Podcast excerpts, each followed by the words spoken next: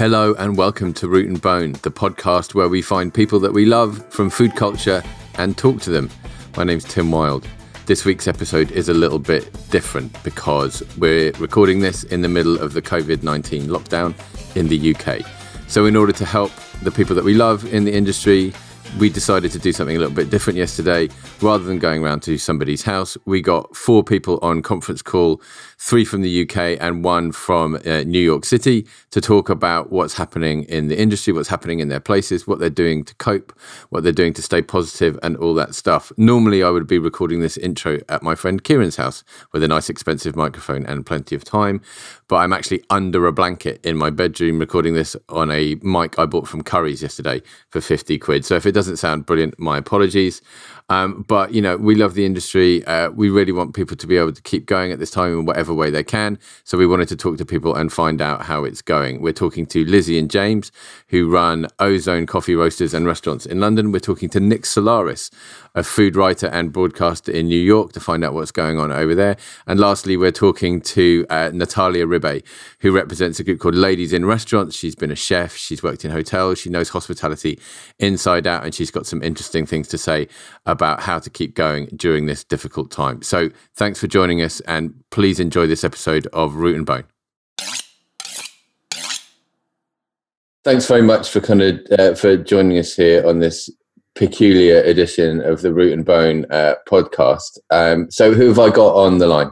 Uh, so my name's James Gurr. Um, I'm the creative director for Ozone Coffee and Has Bean coffee in the UK and Ozone Coffee in New Zealand. I'm Lizzie Gurr, and I'm Chief Operating Officer for the same companies, Ozone UK and NZ, and Has Bean Coffee. Cool. And where we where are you talking to us from? Our kitchen. We're also married. and whereabouts are you guys in uh, well, we are currently in East Dulwich, but we are supposed to be moving house in three weeks to Hertfordshire. So, oh, how's that? I mean, how's anything looking? Who knows? We'll just see. Whereabouts in Hertfordshire are you going to go? Uh, there's a town called Hertford. Oh, okay, I know. I grew up in um, I grew up in Harpenden and St Albans. All right, okay, cool. And, and not a million miles away. It's a nice yeah, part of the world. Yeah, yeah. We've been in London ten years, so um, and we have a two-year-old, and the reality of having a child in London is becoming more apparent. So thought, yeah, yeah. I did. I did exactly the same thing, or we did exactly the same thing when our daughter was about uh, your daughter's age. We were like, "Oh, yeah. right." and it's so funny because before you have kids, you're so kind of high and mighty about such things. You're like, "Oh, people just give up; they go out to the burbs." Um, but yeah, no. do it for a reason. Yeah, do, do it. um, and uh, so I guess we should probably get into it, really. So, thanks very much for joining us today, because I know you guys must be in a reasonably sort of chaotic situation right now. Do you want to just sort of say what's going on with you guys right now, as far as ozone's concerned? Yeah. Um, so, I guess it's a week basically uh, since Boris made the announcement that restaurants people he'd be discouraging people from going to restaurants. So for the last week, basically we've been in a state of everything changes every 12 hours. We have it, the added complication of uh, a business in New Zealand who's on a different time zone. But in some ways, it's also a benefit because we have a team that work around the clock. Um, and every single day has been different since that announcement, and we've reacted as we feel best we can each day. Um, so yeah, there's been just like a, a, series of different things that have happened, but right now, as of today, um, our online business is busier than ever, and we're really grateful for the support that we've had from um, a lot of our local community who would normally come into our restaurants are buying online and we were going through some of the orders today and we're like, oh, these are all people literally around the corner. So that's cool. Um, the restaurants are closed uh, and we're just today doing a bit of a grocery sale outside one of them just because we've still got some produce. Uh, and whatever's whatever's still there at the end of the day will um, be donated to food banks. Fantastic. And how has that sort of broken down as the weeks un- unfolded? Have you felt that you could get get ahead of it, or has it all been purely reactive? It's. I think. I think. It, I mean, it, it certainly has been reactive. Um, and as Lizzie says, you know, it's it's it's it, the situation was just changing daily. Um, and we, we were really aware we had to make big, bold decisions really quickly. And in some cases, we were probably a day ahead. and in others, we've felt like we've been a day behind. Yeah, and we've tried to we've tried to take the approach that we can't we can't beat ourselves up too much if we get things slightly wrong. Um, and uh, I mean, we're also lucky in that we have a um, a good team around us around us who are um, working on different um, you know different requirements and different priorities uh, that we've been able to spread across the senior team.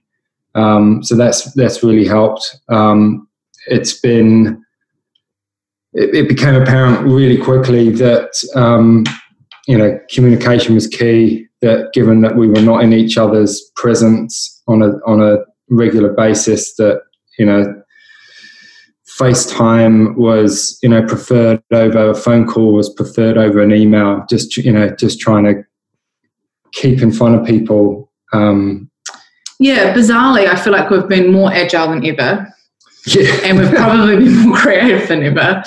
Um, with some of the with like less control.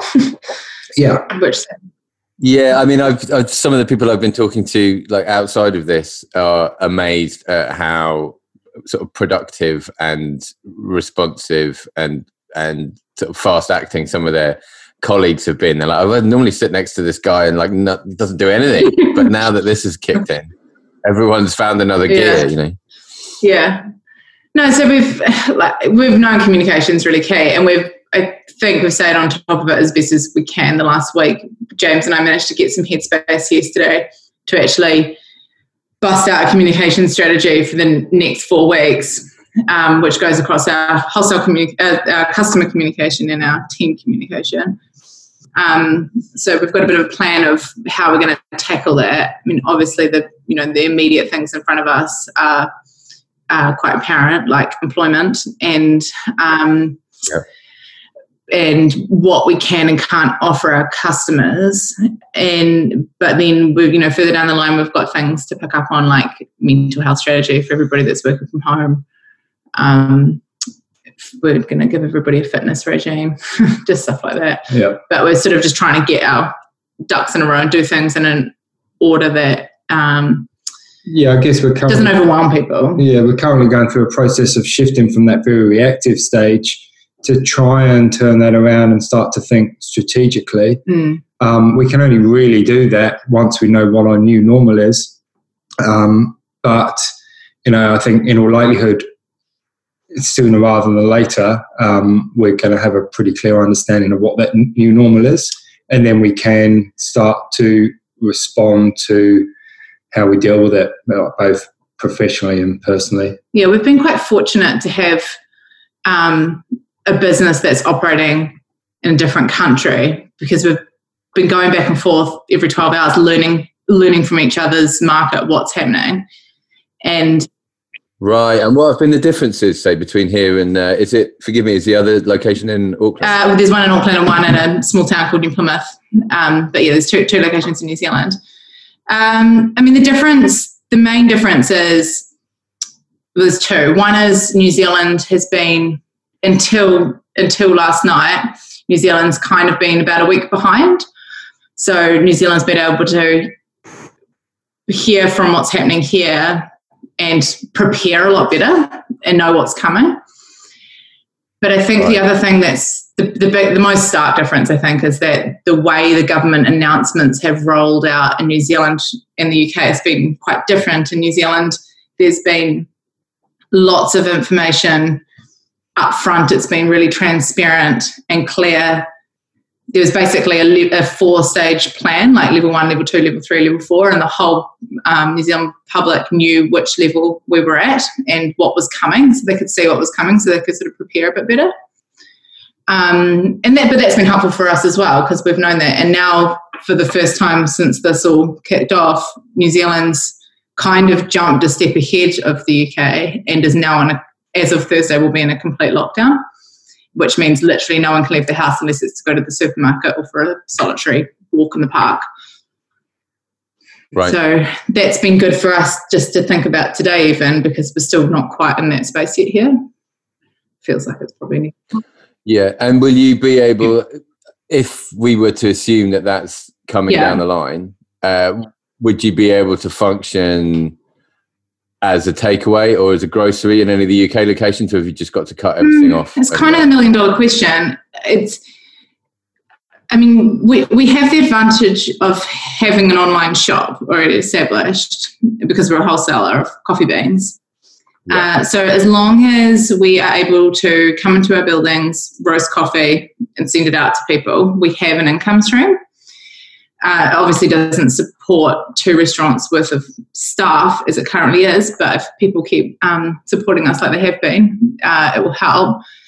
On the grocery, I mean, you can talk to the grocery side. We're still brainstorming some ideas, but yeah, I mean, uh, today today's exercise was really about um, finding opportunities and ways to get rid of fresh produce that was in the two eateries.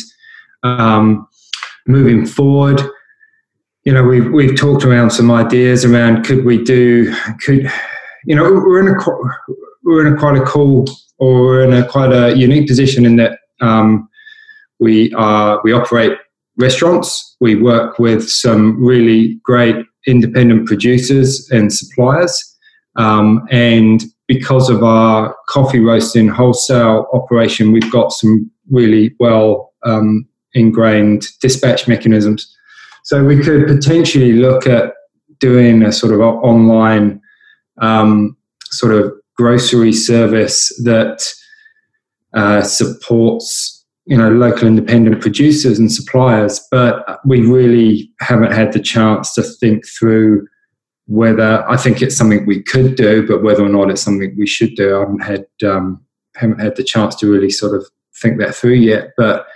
um, you know, we and that's that's actually been partly because we became aware quite quickly that we should put our energy into protecting what income streams we do have control over still, and um, well, first and foremost, health and safety of our team and public. Um, keeping really good communication up with our team about what's happening, and then yeah, protecting what we can control. Yeah. But um, kind of like you were saying earlier, Jay, we've now flicked into this slightly more strategic headspace, but we also don't want to rush it. So there was a 24 hour period where we were like rushing around trying to get on Deliveroo, trying to get on all the click and collect stuff. And then we were like, actually, let's just calm down because this is not going to just be for two weeks. This is going to be mm. a long term thing. now that the government has announced um, a wage support package, that's given us a little more breathing room as well to go, okay, let's think about something that's sustainable for us that doesn't incur loads of unnecessary cost for a three month period. Yeah, and if it's something we can do to um, support these sort of independent suppliers and producers that we work with, you know, if if they want that, we haven't even had a chance to have that conversation. But um, you know, that that could be a positive, and but also f- for our team, if we do it in a in a in a safe way, um, I'm, I'm, I know that our team will just want something to do, even if it's you know ten hours right. a week or twenty hours a week or just you know packing groceries into into a box, um, you know that we sell online. Then that gives them you know something to do in their day. Yeah, we're re- we're really concerned about right. that. That people are going to wake up in the morning with lack of purpose and lack of structure and um, which is structure is a bit of a strange word to use when it comes to hospitality because life is so unstructured generally but um, but you do have a purpose you do have it and you I feel like a lot of for a lot of hospitality workers as well, they thrive from the social connection that they enjoy on a daily basis, and it's going to be really isolating. Mm. Well, are, are, you trying to sort of say that you know how they behave in their off time, and you you need to keep them busy? yeah, there was that meme going around saying, "Has anyone ever considered what it would be like if we let all the chefs have Saturday night off together?" yeah, yeah. No. no. yeah, no, exactly. I mean, our industry is like fraught with all sorts of damaging behaviour, so we want to try and run front foot that is front foot that as much as possible, and give our team some whatever we can to help them. So well, yeah, the, the, the daily exercise regime sounds like uh, sounds like a good thing. Even for comedy purposes, you should be getting yeah. everybody to record that on a website. Yeah, for sure. Um, one of the things uh, I wanted to ask you, obviously, there's practicalities and the situation shifting left, right, and centre like every every 12 hours. You guys have been operating in London uh, for a long time, right? Did you say 10 years? Uh, we opened we opened it early 2012. We just we just turned eight. The yep. first restaurant was turned yep. eight. Yeah. Okay. So, I mean, how are you feeling about all this? It's kind of it, you've seen a lot of things come and go in those eight years, but how are you feeling about this? Um, I, I mean, I guess we just the reality probably hasn't sunk in yet. I don't think it has. We've actually been running on adrenaline, definitely. Yeah. Um, we've had moments like Friday night when Boris made the the announcement on Friday evening, we were in a little t- six of our six of us and my senior team were the only people still left on site, um, and it was pretty somber. It was probably the first time we all let ourselves feel anything.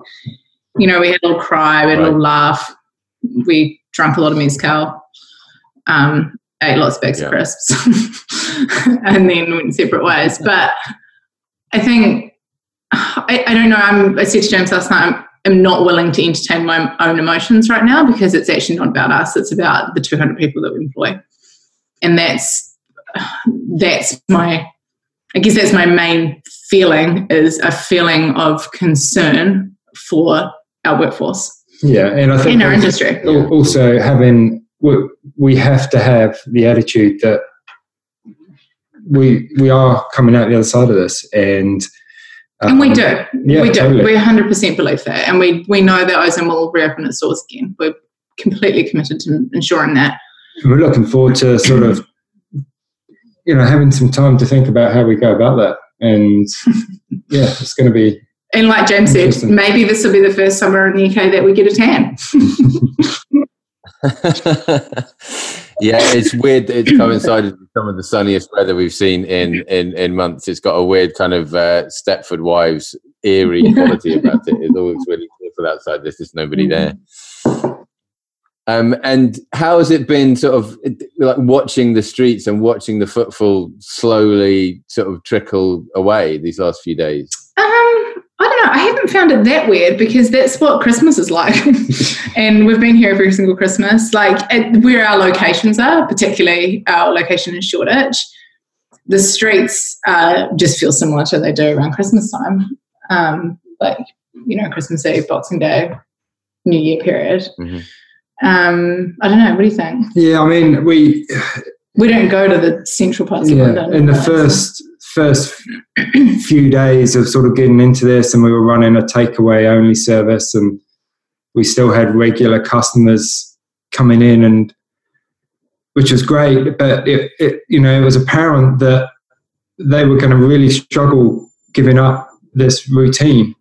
Um, you know that that coming into our spaces on a regular basis was a was you know or is a really important part of their day and. Yeah um, yeah, that was quite apparent that for some people that was going to be quite um, we quite have challenging for them. We have this one regular in the Shoreditch restaurant um, who comes in every single day. I reckon I don't know how old he is. He must be seventy at a guess.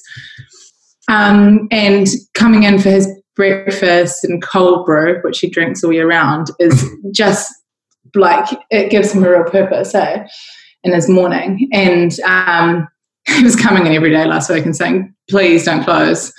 What am I going to do?" Um, no. And you're breaking my heart. Yeah, I know, I know. I mean, I know.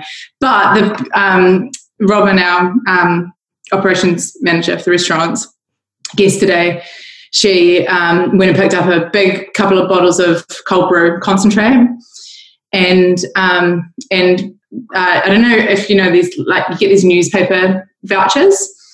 This is this is how the system works. It's incredibly archaic, but basically for restaurants to get you know half a dozen copies of newspapers in the morning, you get these vouchers, and then you take them to the supermarket and you get your vouchers. Um, so uh, Rob and Dia took around these two big bottles of um, concentrate and all the newspaper vouchers for April, and just gave them to Nick. Oh, it's so beautiful. Um, well, maybe you can teach if you can teach him how to FaceTime. He can essentially sort of have a virtual sort of uh, waiting staff interaction every morning. Yeah, yeah. He's, so down for that. yeah. I mean, that's the thing. Like that, right? That's that's one story of one person of the thousands of patrons that we have on a you know weekly. So right. it does it does break your heart to think how challenging it's going to be for people, especially people on their own. And I guess I'd like to talk to you a little bit because I know how involved you guys are in the sort of wider hospitality industry. I know that you kind of you know you do training and that you've got lots of kind of friends and and uh, and connections and, and stuff like that. Have you been having conversations with other people in your network? Like, how's what's the what's the chatter been? What's everyone been saying? How do you feel the industries that you've spoken to? Well, I've probably led on most of the UK communications. Well, within reason, but James has had a more interesting perspective.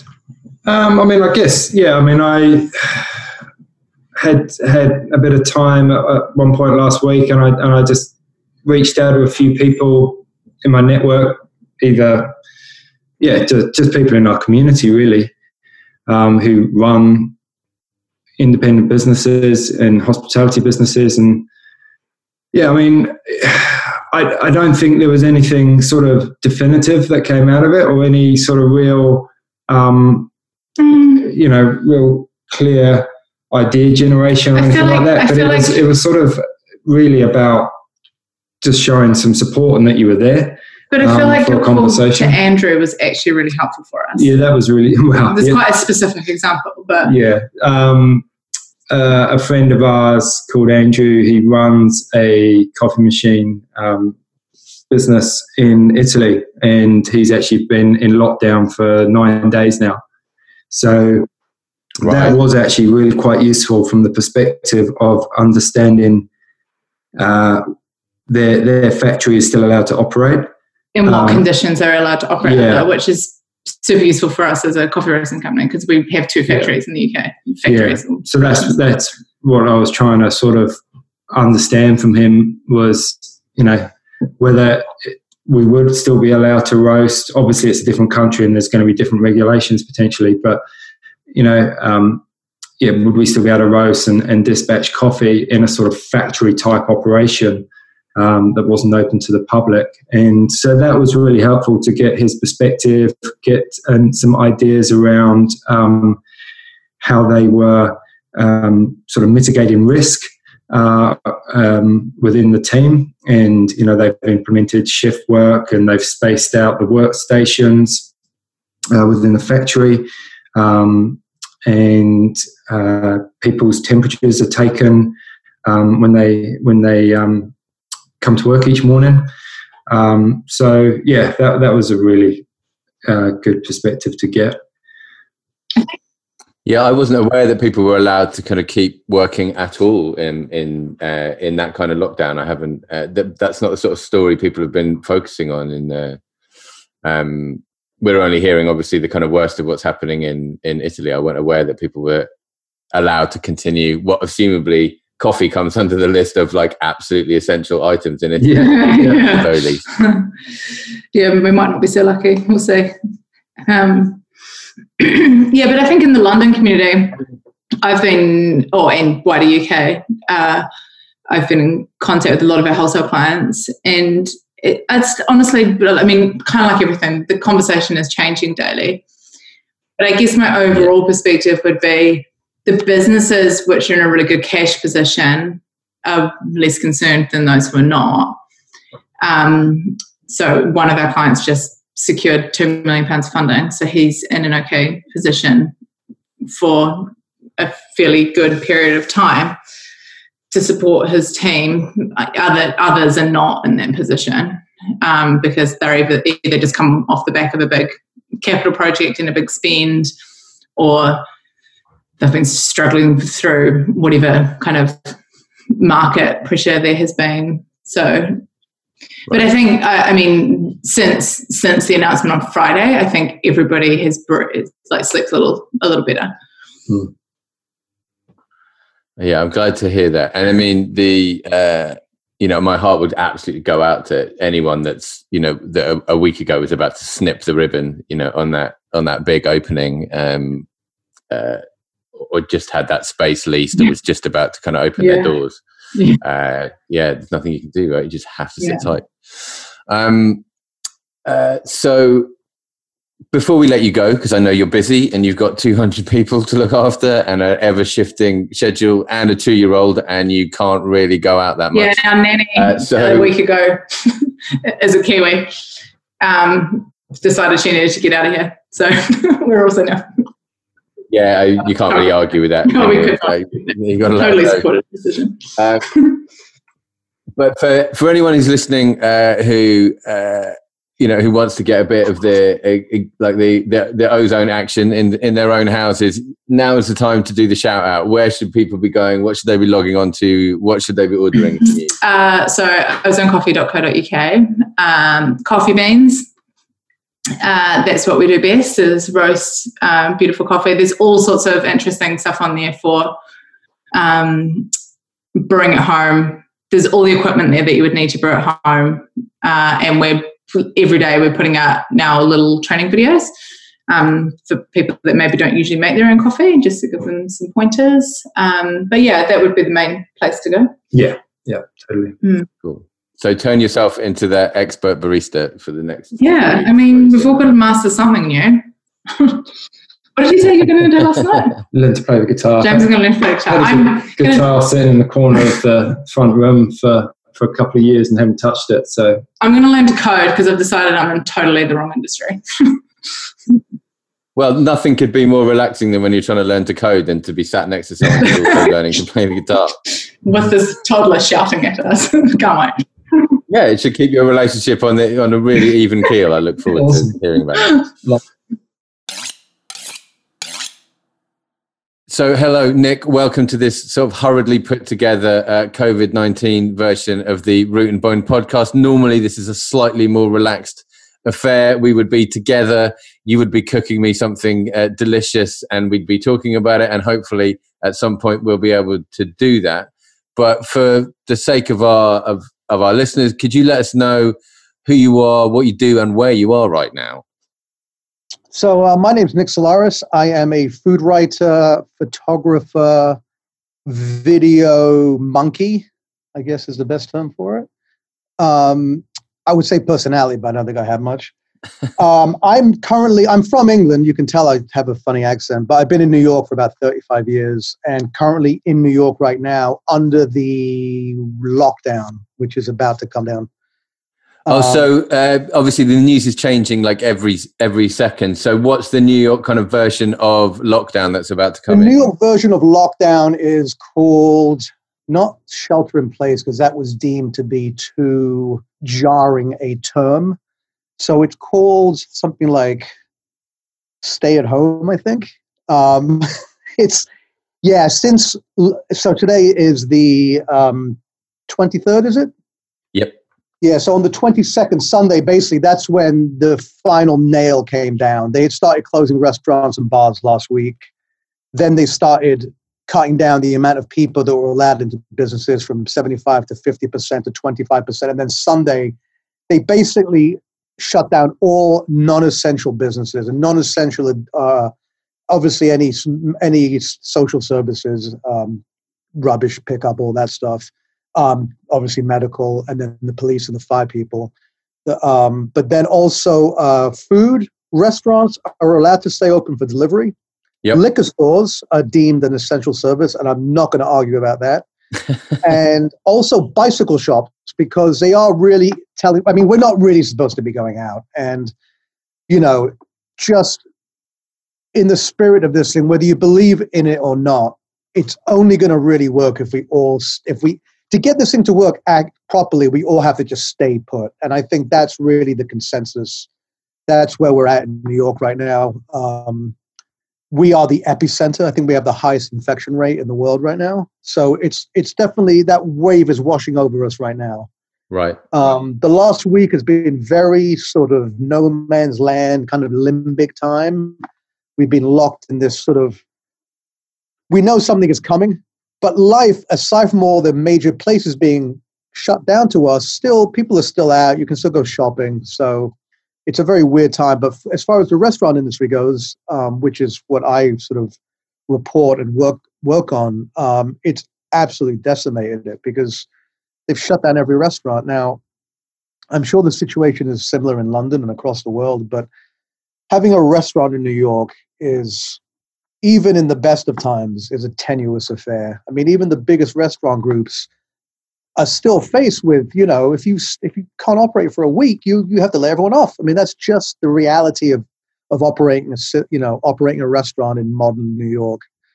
And you know it's really it, it's it's an absolute travesty. I mean what's happened is that i, I don't say travesty i mean tragedy. Um, the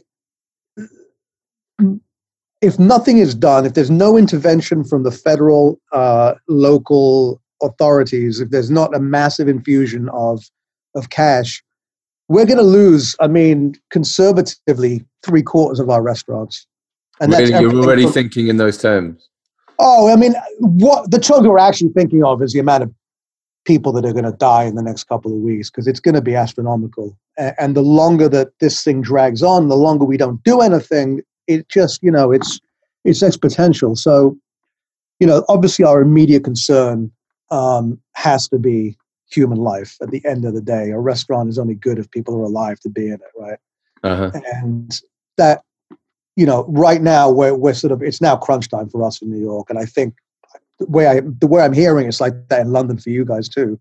So yeah, there uh, has been. Um, I mean, everything's effectively shut, uh, and really that only came into effect on Friday night. So a lot of people, and one of the things we're talking about with various people today, including you, is you know a lot of people have shifted fairly quickly to uh, everything from kind of selling off existing uh, stock as grocery uh, shifting to online delivery and getting networks set up kind of very very quickly.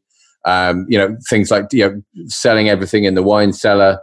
Um, and there has been a package announced for kind of 80% of uh, wages will be met for a period of time uh, by government, which has given people some breathing room. It's not oh, specific. That, that's that that that um, awful socialism we keep hearing about over here disgraceful yeah i mean it, yeah i mean god can you imagine a government actually working for the people not that i'm not professing that i'm a socialist but that is precisely what we need here and let's, let's also face it conservative government right a brexit government not exactly not exactly the uh, the socialist uh, revolutionaries that you would expect to enact something like that but i mean that that is exactly what we need here because the knock on effect of it's not just the people who own the restaurants and, and employ people, it's the, the people that launder the tablecloths and the people that deliver the groceries and the people that do the flowers. And, you know, it's just, yep. it is such a hospitality, um, food, beverage is such a massive pillar of the United States economy. I mean, it's up there with, if you think about the other great industries, you know, big food, um, you know, petroleum, big oil, the airlines, all of those. You know, those are massive multinational industries that employ millions of people and are well represented. And they, they have, you know, the problem with restaurants, by and large, they're small. Even the biggest restaurant groups are, you know, they're tiny compared to what these multinationals are doing. And that there's no cohesive organization that's really representing them. I mean, there's, you know, there's different groups springing up, especially now, but it's not like they don't have like the oil lobby they don't have the tobacco lobby yep. right and to me like those are the most crucial businesses something like 80% of american businesses are small family owned businesses and that's what we're talking about with the restaurants you know that yeah. it's something has to be done you know they're talking about bailing out the uh, the cruise ships and the airlines yeah we need those things of course but if you look at the sliver that those that are of people that are employed by those industries, it's infinitesimal compared to the amount of people that are employed in the hospitality industry across, you know, it's also an industry that, that really spans the entire economics um, uh, sphere, right? It goes everything from the, the, the 99 cent slice of pizza, the, the greasy spoon diner, all the way to one of those fine dining temples and the, you know the great the sushi omakases. So yeah, it's really this is a really you know it's a very challenging time. Um, adding to a, compounding it, you know already uh, restaurateurs were facing a lot of issues this year with uh, the increase in minimum wage.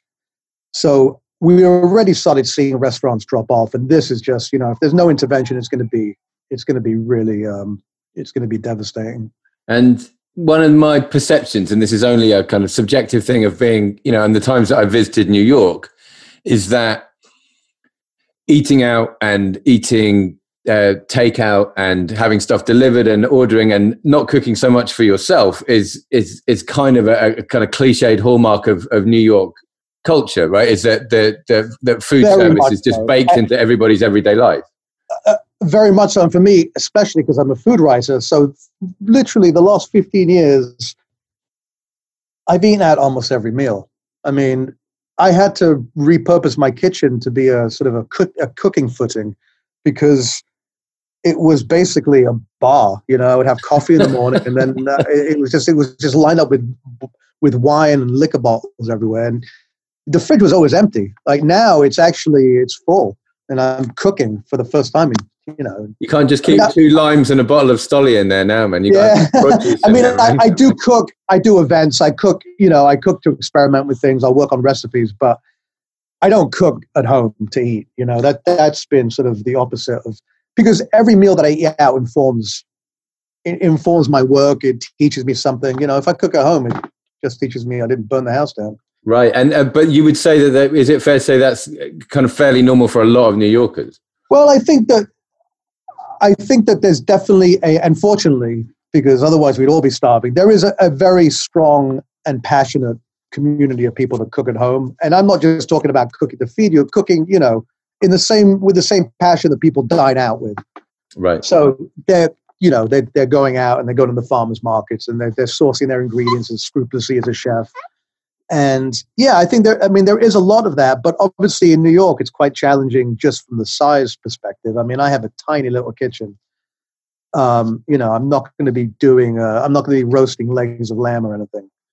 And um, i also wanted to ask so as this has been slowly unfolding obviously it's been changing from from day to day and your everyday conversations are constantly with uh, you know kind of people in the industry. Who have you been talking to what have you been hearing like uh, what's the kind of what's been the personal reaction that you've had face to face well i haven't been face to face with anyone actually in about 10 days um, right.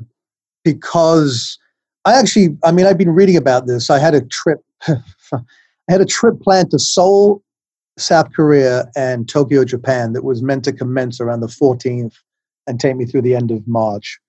Obviously, that about a month ago, we actually we, we canceled that trip because we'd seen the news, you know, and I remember that my friend that I was going along with, we were like, yeah, it's, it's heading this way. So we already had an inkling, you know. So what I did is I rebooked myself to go to, to go back home to the UK.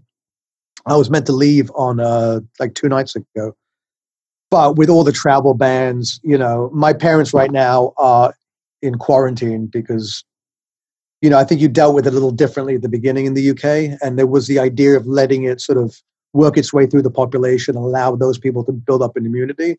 Yep. And I think that what happened was that the numbers just worked against you.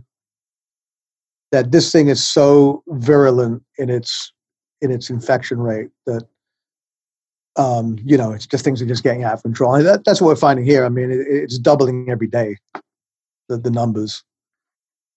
Um, so I had seen this in coming, but you know, I think there's been a general failure on the part of uh, of the government, frankly, at, at really heading this thing off because it's one of those things that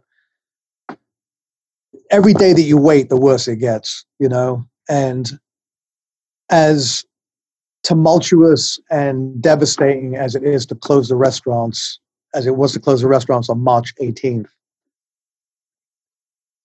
if we had done it on March 1st, you know, they would have been, I'm not saying they would be open now, but the chances of it opening sooner are a lot greater. You know, the, the, what we're seeing now is that this thing is just, it's raging out of control everywhere. Bars, I, I think there may be one or two states where they still have bars open, uh, bars and restaurants. And those are things like, I, I mean, I'm, don't quote me on this, but it's one of the, it's some of the states that are sort of, that have very low populations, like maybe a million people. Um, but I think what I, I can't see an alternative other than having a national lockdown. Now, that is something that, you know, for a European country, it doesn't seem to be that difficult to pull off. But in the United States, it's almost anathema to, to the whole system of states' rights and all of those things. So it's a struggle. You know, the, uh, the idea of American exceptionalism is something that's very prevalent in the national imagination here.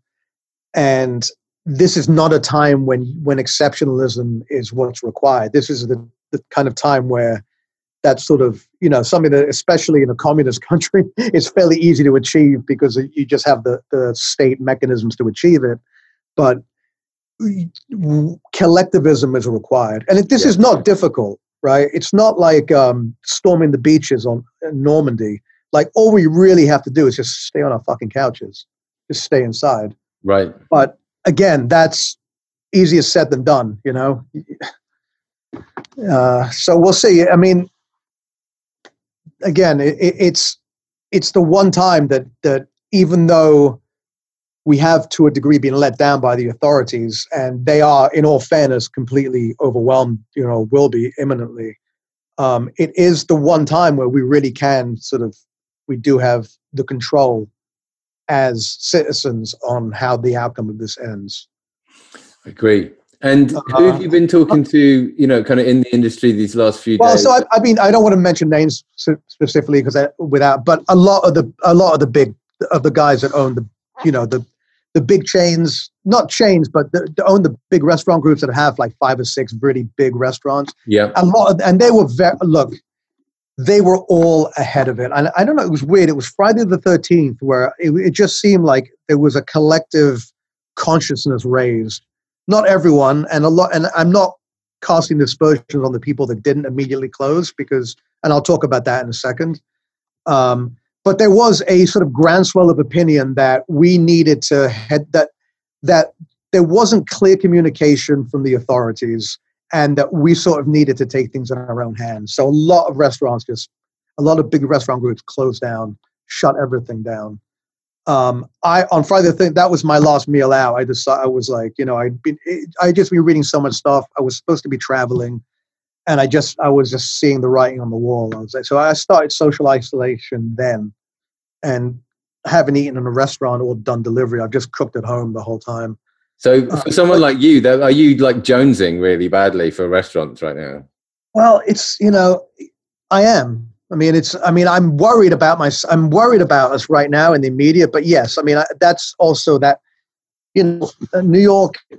There's no point in living in New York if you don't have restaurants and bars and museums. You know, because then you're just paying an exorbitant rent to live around eight million other people. You know, the, the, the whole benefit of living here is the is the cultural immersion that restaurants and bars and nightclubs and it's not really a staying in kind of a place, is it? Let's be not really. You might, you might as well be in a cabin in the woods. You at least have a view. of something, you know. Where did you uh, go for that final meal?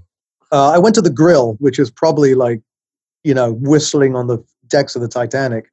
The grill is the um, is major food groups mid-century chop house. It's an ode to the mid-century to the mid 19th century, uh, 20th century chop mm-hmm. house, but it's in the uh, old Four Seasons space, 52 East, uh, uh sorry, 99 East 52nd Street. It's uh, just the most incredible dining room I've ever eaten in. It's my favorite restaurant. I ate there with my oldest friend in America, and you know it was it was a very odd night because the grill on a Friday night is just mobbed usually. Yeah. Things are a flambeing, everything's on fire. There's they're carving giant prime rib roast and you know cooking uh, truffle omelets at your table, and it was like a mausoleum. There was, you know, they were. I mean, they were very good about seeing us far apart from each other, but the grill usually that isn't possible. you know. And I mean, the food was exemplary, incredible wine. The service was effusive as always. But I did really notice, and it was, you know, I did notice that the service was a lot more hands off. And usually at the grill, it's the kind of place where you stand up, you put your napkin down on the table to go to the restroom, and within 10 seconds, it's folded and put on your place, right? They, they, they're so attentive to everything. And here there was a very hands off, give you a lot of space. Um, so it was, it was a bit odd. Yeah, I um, and yeah, I mean, look, I can cook. You know, I can cook well, uh, and I have.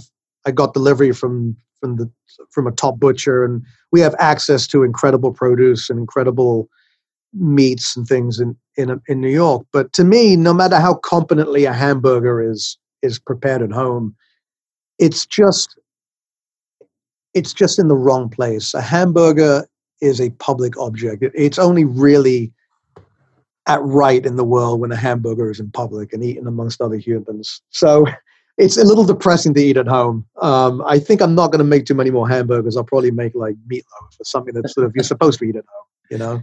One of the things I wanted to ask you was that my perception, and I'm, I'm probably wrong, is uh, certainly like in the UK, we're not actually that good at. We don't have the culture where restaurants automatically do takeout, automatically do like local delivery. You know, you can't ring up your local deli here and get a club on rye with Russian, you know, and, and, and it be in your in your doorstep five minutes later with 20 cigarettes and, and six beers. Is New York in some ways not a better place to be in a situation like this because you got such great delivery and because everybody does takeout? Well, it, I think, yeah, if you think that having that amenity is beneficial in this situation, the answer is yes. I'm a little skeptical that it's a good idea to and and with with the and just stepping back a second because yeah. just to talk about what happened during the transition from the people voluntarily shutting their restaurants down to being forced to it was an impossible situation for every restaurateur because the impetuous is, of course, to make everyone safe, your staff primarily, and then the public. And by shutting down, you're guaranteeing that. But you're also jeopardizing the well being of your staff and of yourself, right? And you're also, because you're doing it voluntarily, any state action that's subsequent to that, you may not be eligible for, right? If the city comes in. And so what the restaurateurs needed at that time was if this was going to be the inevitable outcome, they should have done it sooner and they should have definitively said, this is the way it's going to go. Because the restaurateur that kept the place open and, you know, made concessions to the, you know, made concessions beyond the, the, the mandatory health requirements and started doing things with the COVID 19 virus in mind you can't blame them. They, you know, they, like this is the only, you know, they're in an impossible position. And I think delivery is the same thing. I mean, it's with the understanding it's a band aid. No restaurant is making money off delivery. They're doing right. it for the benefit of their employees. They're doing it for the benefit of their customers. Um, it, it's it's you, nobody's getting rich off delivery, you know. And yep. my feeling on it is that if we're going to do this, let's just do it. Let's two weeks, no, no, no contact. Like just go buy groceries and don't leave your house. Like you know, even if, and look, shutting down the restaurants, shutting down all of the other places of work has had it's going to have a massive effect on the way this virus transmits. But my my fear is that it's already so rampantly, the infection rate is so high already that our medical resources are going to be quickly overtaken. Um, and I think that if you have all these people that look, I live in a I live in a large apartment building. There's probably maybe eight apartments per floor, and there's 17 floors, and there's you know most of them are probably not single dwelling. That's a lot of people all stacked up on each other, right? And if there's if everyone is getting a delivery, and that's that's a lot of foot traffic yep. going back and forth, right? So just multiply that by 8 million people. Um, it's not really. Uh, it's not really airtime. Really isolation. Right? No, no. Yeah. So that you know that is my fear, and it's not that I don't want to support restaurants. Of course I do. My livelihood depends on restaurants existing. but that's kind of why we have to just take the bitter pill now because if we can really nip this thing in the bud although i think we're a bit beyond that at this point but if we can stop it now the sooner we stop it the sooner we'll be able to get back to whatever whatever the new normal will be. Right. Yeah i think that's fair enough. Um, but again look i'm not i'm a food writer. I know a lot about hamburgers and not much else. So you know well, this is just what i'm observing from you know from what i'm seeing happen across the world. And you know here's the thing about about Americans, and I consider myself an American, um, is that we don't like to learn from other people's mistakes. like we've seen this thing unfold, and we've seen the various responses. Taiwan, South Korea, very effective. Iran, Italy, far less effective. Yeah. Right, and now you see the you see what happens. Um, you know, China got a hold of it um, because they, they're a totalitarian state.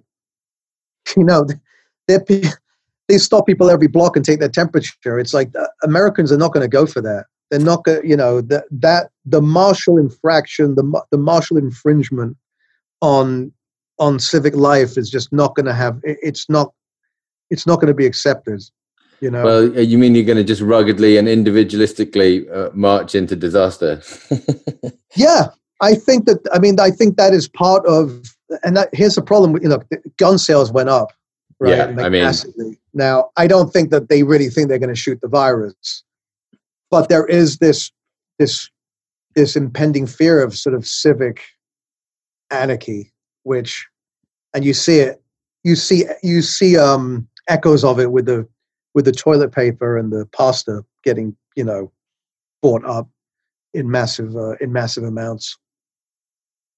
Yeah, but, I mean, it, know, it, it's we'll see how it plays out.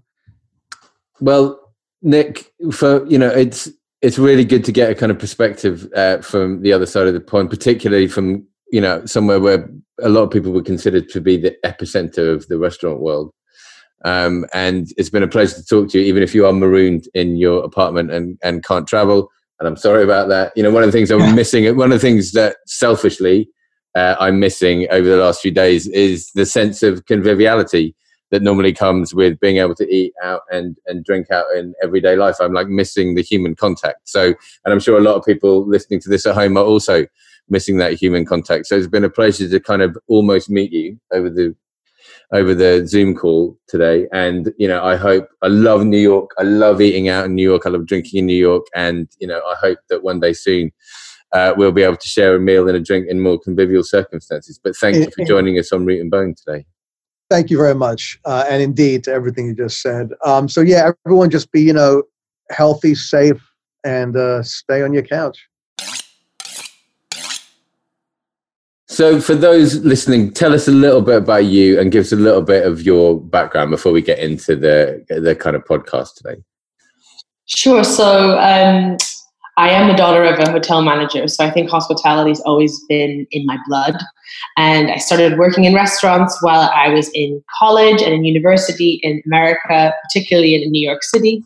I worked for some Michelin starred restaurants, always front of house. I was kind of like maitre d', hostess with the mostest, and then worked my way up to managerial position, um, working for a chef in New York called Tom Colicchio. And then I moved to London in 2012 and started working for what was then called the Village London Group. And that was my first foray into marketing and events and went freelance um, in 2014. I've just kind of been getting my hands on any food and hospitality related projects. Um, and then alongside that, I've always dipped my toe into sort of entrepreneurial endeavors.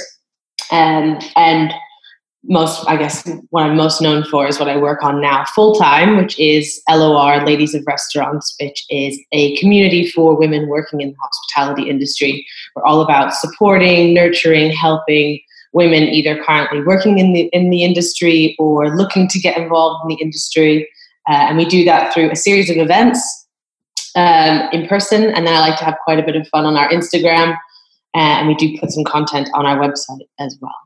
Great. And uh, tell me a little bit about the restaurant in Dreamland.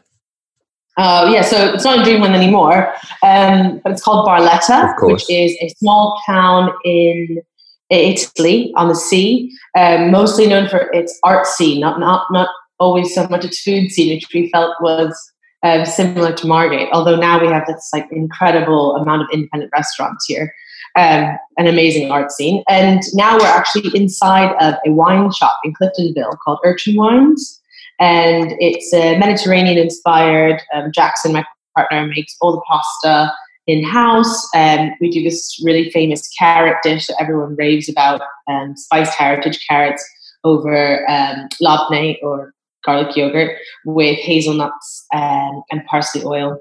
And yeah, and it's been great. And we've it's community loves it. We've just started to do takeaway this week, which was the first time we've ever done that, and it went really well. So yeah, hopefully when we reopen, people will come flying through the doors again.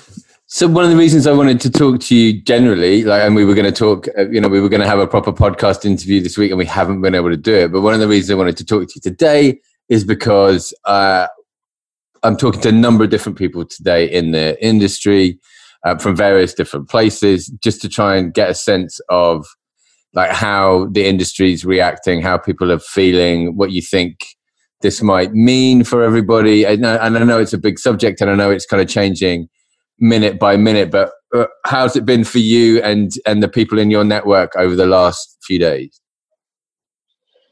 I mean, the last week has been a roller coaster of emotions. I think for everyone. I've tried to check in um, with a lot of people, as many people as I can, on FaceTime to you know try and be there. And I think the general consensus was fear, um, and obviously that sort of um, the fact that you didn't know where your next paycheck was coming from. I think that was the general sense of panic uh, before the government stepped in and made their um, huge announcement on Friday. Although, you know, having said that, that's only one part of it, and we don't know how quickly that's going to come in. So I think there's still this you just constant like up and down. It's going to be okay. It's not okay. I don't know how I'm feeling, and as much as all this content and myself included, you know, we're inundating people with things. I think there is a sense of being overwhelmed. Um, there's a lot of information to digest, so I think people are also a bit scared they don't know like what they're supposed to be doing. Are they doing too much? Are they not doing enough? Can I take a nap? Am I supposed to be working from home? Like, and then obviously, you know, people who are in the service industry who are on the floor in kitchens they're like they're completely without their normal day-to-day routine so i think there's this this sense of loss and almost grief that people are dealing with. And you know i've seen a lot of people that are uh, that are sort of trying to pivot pretty quickly and kind of moving to takeaway and you know selling off the stock from the wine cellar and all that other kind of stuff. You know my you know my kind of more fearful view is that there's not you know no one can stay closed for a very long period of time in this business without running into kind of serious trouble. Like how do you feel about that? Yeah i mean i think when you were saying earlier like what will shift through this is i, I really hope that um, people will see that you know the restaurant industry runs on extremely tight margins and that you know, it's for many reasons, but we've tried over the years, everyone's tried over the years to increase their prices here and there uh, to try and cover costs. Um, but people don't really want to pay more. They, they look at the plate of food and they think, yeah, but it's just a plate of cauliflower. And they don't realize actually through that, you know, 14 pounds they're paying for this incredible dish, they're actually covering a little bit of the rent, the staff, the water bill, the heat bill, you know. So I'm hoping that through maybe the other side of this, people might be more inclined to spend a bit more so that restaurants can have a little bit of a, a, leeway. So that some god forbid something like this happens again maybe that cash flow won't be such a fear because they've actually had a little bit of a cushion to work with. Um, it's yeah it's just it's really terrifying. I think we're going to see so many restaurants close and won't be able to come out of this the other side just because you know you're just constantly running and chasing. And yeah it's, it's, weird. I, I know. I mean, and, and you know, I'm not asking because I expect people to be able to kind of fish some sort of magic magic solution no, out of their out, out, of their chef's apron. It's all kind of uncharted territory for for everybody. But the um, I think it's so great to see how everyone did pivot and just that that is right, right there to me shows the, the nature of this business is constantly thinking on your toes and solutions all the time. I mean, every service you work is never the same. You know, never, no day is the same. You don't just go into the office, sit down, get your laptop out. You know, it's like, what's going to happen today in the restaurant? What problem will go wrong? Um, but you don't go into work with that mentality. It's, you're just positive. So I think we've seen that with with the restaurant industry. They they they felt hurt. They feel impacted. There's no two ways around it. But they we've all had to to you know pivot and be like, what are we going to do now? And it's going to change day by day. I think you know, we probably won't be able to do the takeaway thing forever. I know we've had to completely shut Barletta just because we don't feel that we're in a place to operate that safely uh, for the time being. Um, we're also in a much smaller community than to London, so you know we're not going to be, you know, getting that much profit through that kind of um, tactic. Yeah. But yeah, difficult. Well, one of the things that um, I've been thinking about these last few days is that the you know what normally happens in in periods of of you know like national crisis or when there's a when there's a big emergency on there's normally one brilliant obvious thing that people who cook and feed people do which is that they do it more um, you know they they show up places where people are hungry. They deliver food that hasn't been eaten to uh, to people that are that are hungry when there are accidents. You know normally what the what the hospitality industry is able to do is ramp up and do more of it. And this is a weird situation because it's exactly the opposite. You can't do what you normally do to help you know, and I think that that's, I mean, beyond just the food part, I think the biggest part of this industry is the interaction with guests and the socializing and the hospitality of it. And both the cooking and the hospitality has been completely ripped out from under us. So um, I know one of my big concerns for the ladies of restaurants community is just checking in on people's mental health. Right. Uh, I mean, hoping, making sure that you know when they can't go out and be on the front line, and offering people food and helping in crisis, at least they're taking care of themselves. Um, yeah, and you know, just I keep I did like a vote the other day of what kind of content they wanted to see, and very low percentage said exercise, but I'm giving it to them anyway because I really feel like in this time, like we're all pretty. Like I would say the hospitality industry is pretty guilty of not being the most, uh, you know, fit and active community. Yeah. But that's due to um, that's due to being in your feet all day and, and being exhausted. I completely understand. That. Sorry.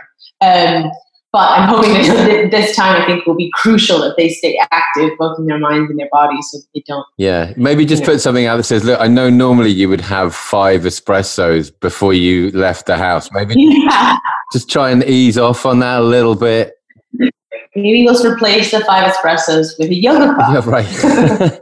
I mean, uh, the, the, your point about the conviviality of of it, you know, I'm definitely feeling that from a selfish point of view. You know, the um, you know the single biggest attraction I would imagine for for a lot of people on both sides of the pass is that hum of of conversation and that sort of warmth of human contact. I am I am missing the conviviality of it, and I'm surrounded by my family in my own home. You know, if if that's a big part of your daily life, it's it's hard to imagine what's like not having it. Yeah, I mean, my partner and I both very chatty, sort of social people, and I think you know obviously we have each other. Very lucky, like you said. You know, you've you've got your family. I think we need to be mindful as well that there's some people out there, a lot of people out there, young people especially. You know, I know that a lot of people have had to go back to Australia or New Zealand or Italy where they're from because of the lack of work. Um, they'll be lonely. You know, taking that that constant exchange, that sense of team and camaraderie. I mean, that for me was always my favorite part of working in this industry was going to work and seeing my friends that were also my coworkers. Like, how lucky am I that I get to laugh and giggle and take care of people? My, I think my one of my first waitressing jobs was at this hilarious Chinese restaurant in in America. Um, and we used to be able to give anybody who had a birthday a dessert. And it was like i just couldn't believe it. We can just give people dessert. And you'd see this like smile light up on their face and you bring over this surprise dessert with a candle in it. And i was like this job is the best. Like we're bringing people joy just with food and a candle. Um, so i think that a lot of people are going to be missing that you know just constant connection with people. So we need to make sure that they're feeling connected all the time. Right and you know, I, I uh, if if people are listening that are that are in hospitality, you know, what advice have you got for people right now? Like, what would you say to those who are sort of staring into this and not quite knowing what's going to come next? Um, I would say reach out if you have questions. Maybe make a list of the things that you're most terrified of, and then we can tackle them one one at a time. If it's not ladies of restaurants, there's so many people out there setting up initiatives to support everyone. So keep an eye on any channels that you follow. Um, I would say enjoy some of this downtime. Don't let it slip you by. You work so hard all the time. You know, take this time to work on yourself. And that would be, I guess, those would be my two biggest tips. and read a book, have a bath, and you know, we will come out of this the other side. I know it doesn't feel like that right now. And allow yourself to have bad days. I literally go from extreme highs of happiness and I can't believe I get to do this today to, oh my God, what the hell am I going to do? Where's my next paycheck coming from? Like, I mean, other than the restaurant, my entire business revol- uh, is, relies on events. So I've had everything taken away from me. Right. But I just know that everything's going to be okay because at the end of all of this, where do people spend the best moments of their life when they're celebrating something, a milestone birthday, an anniversary? Where are they going to want to go to celebrate the end of this pandemic? The restaurant. So everyone will be back, you will be back, and we'll all get through this together. Fantastic. Uh, Natalia, I really appreciate you taking the time to come on and, and, and talk to us. Uh, I hope you did take the time to enjoy the sunshine uh, down in Margate and read some books and uh, and and kind of get out there and uh, get a little bit of me time before this all starts back up again. Uh, on behalf of Root and Bone and everyone listening, thanks very much for joining us.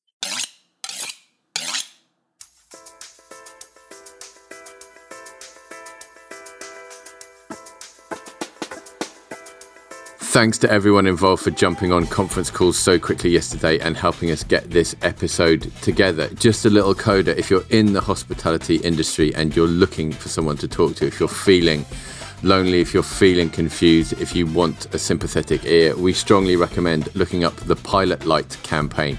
You can find them online, you can find them on Instagram. It's run by chef Andrew Clarke and his partners, and they are excellent. They are ready and willing and able to talk to you about it right now. Um, please do let us know what you thought of this episode on Root and Bones uh, Instagram channel. And you can also, if you're a food business and you are pivoting in some way, if you've got a wine sale on, if you've turned into a grocery, if you're running safe takeaway, let us know at Root and Bone and we'll give you a shout out on the Instagram about that as well. Um, keep ordering from your local food businesses if you can. Keep cooking at home. Keep your spirits up. There's new episodes of the podcast coming this week, coming very, very soon. And as always, if you've enjoyed it, please like and subscribe. Thanks very much. Stay safe, and we'll see you next time.